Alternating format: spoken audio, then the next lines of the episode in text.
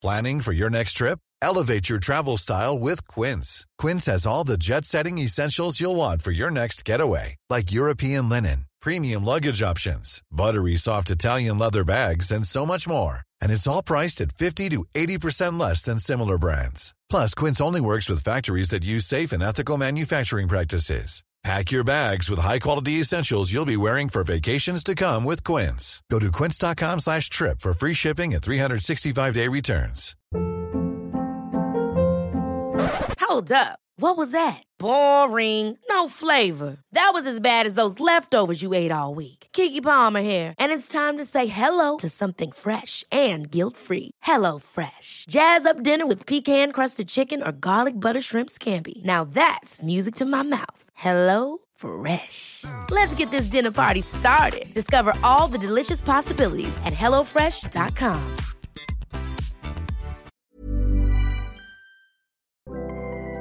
Hei og velkommen til Sykehuslegene, en podkast fra Stavanger universitetssykehus der du møter ekspertene våre. I dag tar vi for oss kreft og koronasituasjonen som vi er i. Her vil altså ekspertene våre svare på spørsmål som har kommet inn til oss, eh, så godt de kan. Og nå har jeg med meg Tesfaye Madevo. Hei! Du er overlege ved lungeseksjonen vår, og du er også fagansvarlig for lungekreft ved SUS. Uh, først jeg må bare si kort om meg. Jeg er jo overlege, lungespesialist, og jeg jobber på lunge. Så uh, i forbindelse med den lungekreft, så lungeavdeling det er jo primært ansvarlig for uh, lungekreft i forhold til utredning, dvs. Si til de får diagnosen. Mm.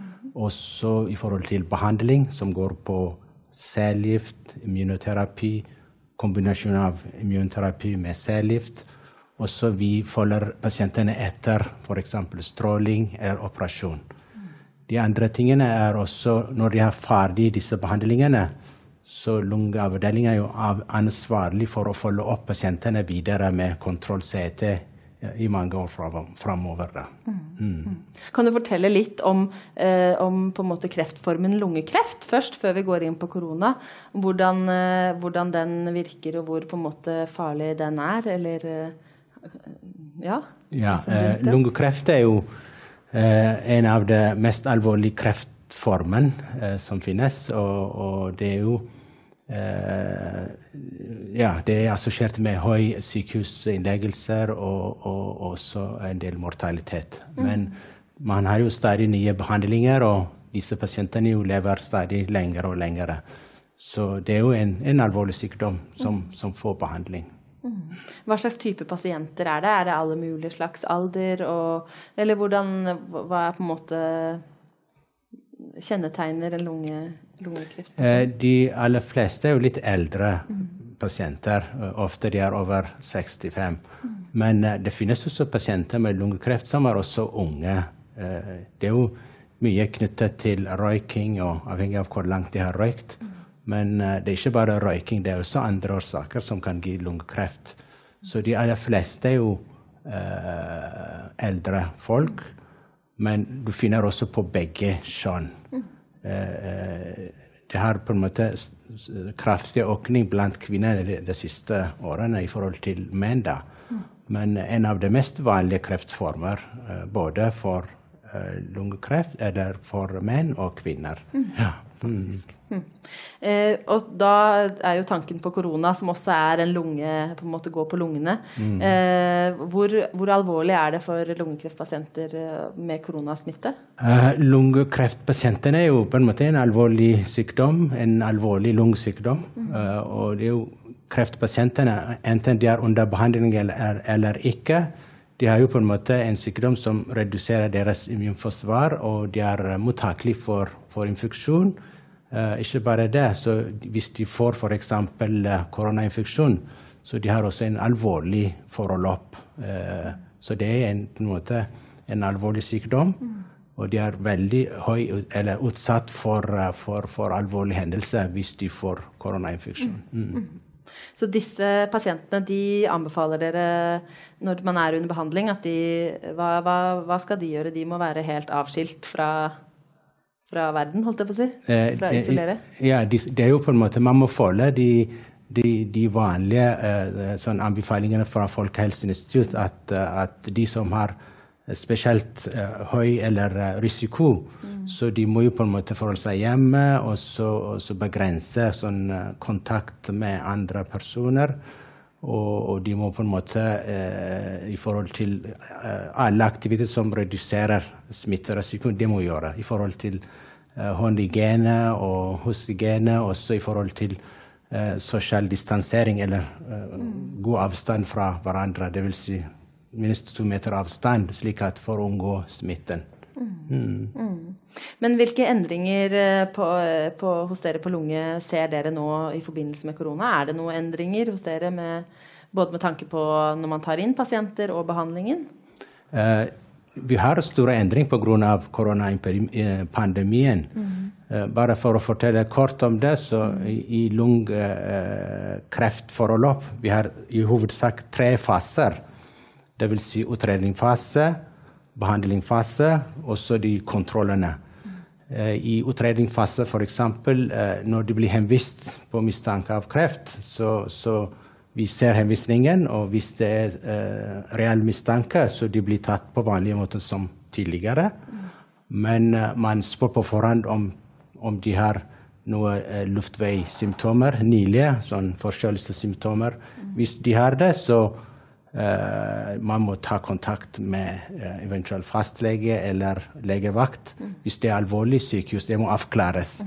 Hvis alt er på en måte klarert, så kommer de og så på vanlig måte blir vurdert, og så man starter med utredningen.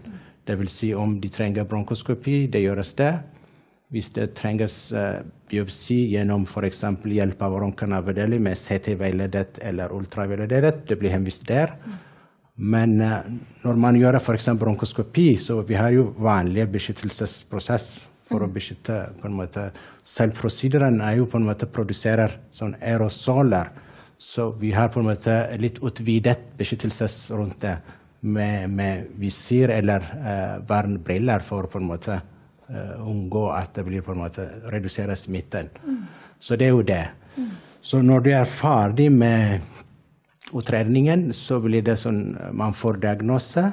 Så når man får diagnosen, så det blir vanligvis en informasjonsmøte hvor pasienten og pårørende blir til stede. Mm. Så disse møtene har jo blitt endret. Tidligere var det slik at ikke bare pasienten og det nærmeste, av og til to, av og til fem Det kan være mange som kommer på disse møtene. Så pga. koronapandemien så har vi på en måte begrenset at, at først mulig eh, pårørende skal være. Og det er jo endring da på, på grunn av det. Så når de er ferdig den behandlingen, eller utredningen, så uh, kommer de til behandling. Så behandlingen kan være cellegift, det kan være immunterapi, det kan være kombinasjon av uh, cellegift eller immunterapi. Uh, noen henvises til uh, operasjon, noen også til stråling. Så det er også en, en små endringer som kan gjøres i disse tingene. Men disse pasientene får den behandlingen de skal få. men det kan, kan, være en del sånn f.eks. Enkelte av behandlingene som gis hver tredje uke, f.eks. immunbehandling, mm. det går an f.eks. å øke intervallen til seks uker mm. uten at du mister behandlingeffekten. Dvs. Si likeverdig behandling, men for å redusere kontakten, så det går an å gjøre litt lengre intervaller. Det er jo en måte å gjøre på. Mm. Og så uh, Når det gjelder cellegift, enkelte cellegiftbehandling er på en måte Man må nøye vurdere i forhold til nytten mm. og også risikoen for pasienten. Mm. Og etter disse vurderingene, enkelte av pasientene får på en måte enten man kan sløyfe det eller utsette det. Mm. Så det er jo i behandlingsfasen man gjør sånne endringer. Mm. Når det gjelder sånn kontroller så hvis det er stabil pasient, så for å redusere også smitterisikoen der, så det intervallene mellom kontrollene, rutinkontrollene, det går an å på en måte forlenge det uten at det går utover uh, prognosetap. Ja. Og det har vi aldri gjort, begynt å gjøre det. Ja. Så de andre ting er også det går på å gå over mer til uh, telefonkonsultasjon. Uh, hvis det er ikke vesentlige ting som må gjøres, så det går an å gjøre til, måte, til telefonkonsultasjon. Og det ser ut at det går veldig greit. Mm. Det ser ut at pasientene også de klager ikke på det. Mm. Ja. Så ja. Mm. ja fordi, at, fordi, Hva slags spørsmål kommer pasientene med sånn underveis i forbindelse med korona? De er vel kanskje bekymra det stemmer, det. Ja. Så de, vi får stadig spørsmål. F.eks.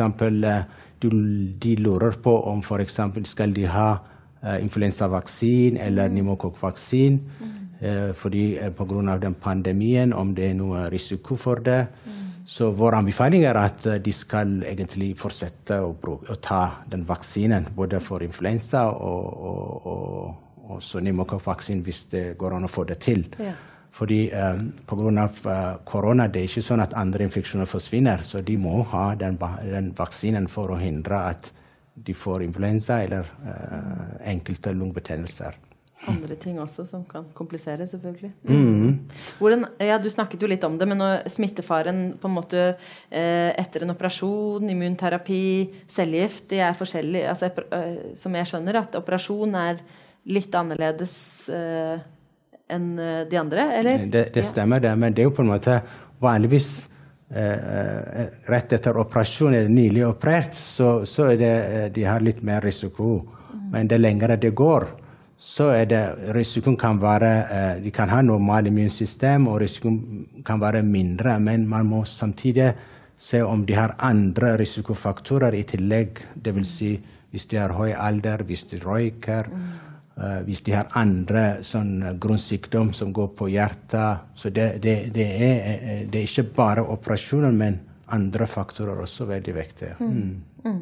Og du snakket om at pårørende kunne komme på det informasjonsmøtet, eller et veldig liten del av pårørende. Mm. Men besøk ellers, det er ikke Det er som regel det er besøkforbud, mm. men, men noen pasienter trenger å ha. Mm. Så for de som trenger det, så, så farst mulig kan være med. Men hvis pasienten kan komme sjøl, så er det det beste. Ja. Mm. Mm. Eh, og når de er hjemme etter hvis de drar hjem etter en operasjon, skal de være eh, forsiktige med besøk da òg, kanskje? Det er det samme, for ja. eh, det er jo risiko der òg. Og mm. Eh, minst mulig besøk. Og man må være mer flink og ta andre alternativer, f.eks. gjennom mm. telefon eller video, ta kontakt med det. Men mm. hvis det er absolutt viktig, så de som skal besøke de, de må ikke ha noen symptomer på luftvei som influensa eller andre ting. Og de må følge på en måte reglene som står i Folkehelseinstituttet, slik at verken eh, selv pasienten eller pårørende skal på en måte eh, smitte. Mm. Ja, mm. mm. Men hvis du er ferdig behandlet hos oss, og på en måte ute av vårt system. Hvordan, hva er tanken med smittefare?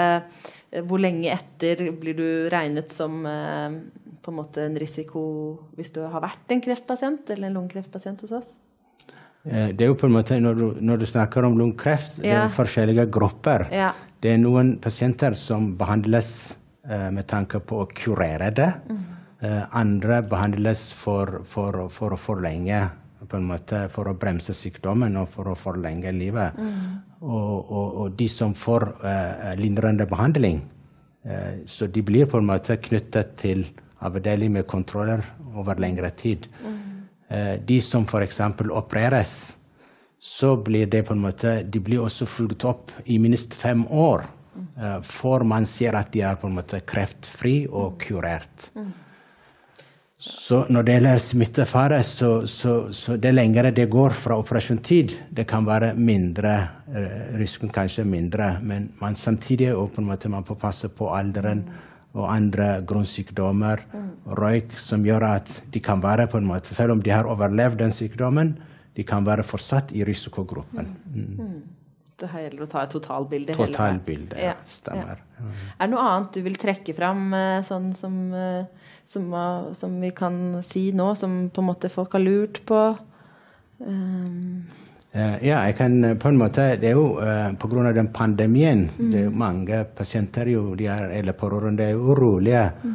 om hvordan det går med, med, med behandlingsforløp, og om det er noe endring. Mm. Så, så, så uh, uh, generelt, slik vi ser det nå, så det er jo egentlig eh, kreftbehandlingen den er jo på en måte skjermet. Den er høyt prioritert, og de får den behandlingen de skal få. Mm. Så, uh, akkurat som det har ikke vært på en måte uh, den koronatid. Men mm. det blir på en måte litt modifisering på behandling og opplegget. Mm.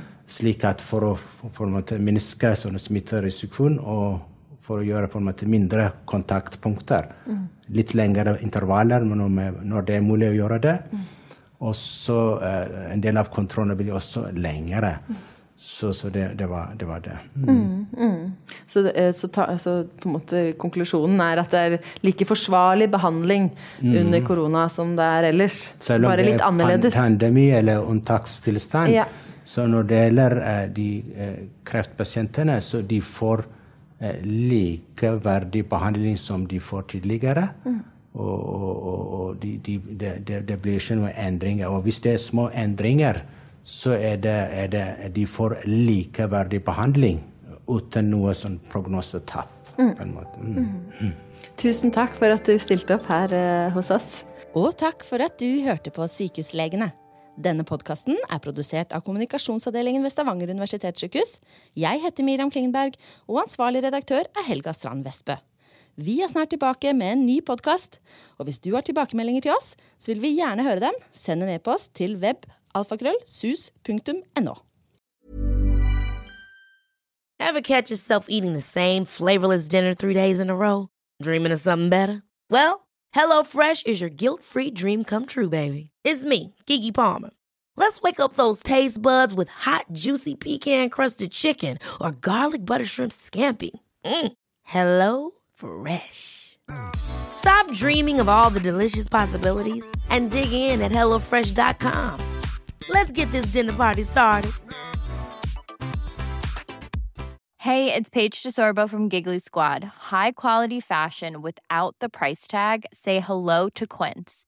I'm snagging high-end essentials like cozy cashmere sweaters, sleek leather jackets, fine jewelry, and so much more. With Quince being 50 to 80% less than similar brands. And they partner with factories that prioritize safe, ethical, and responsible manufacturing. I love that.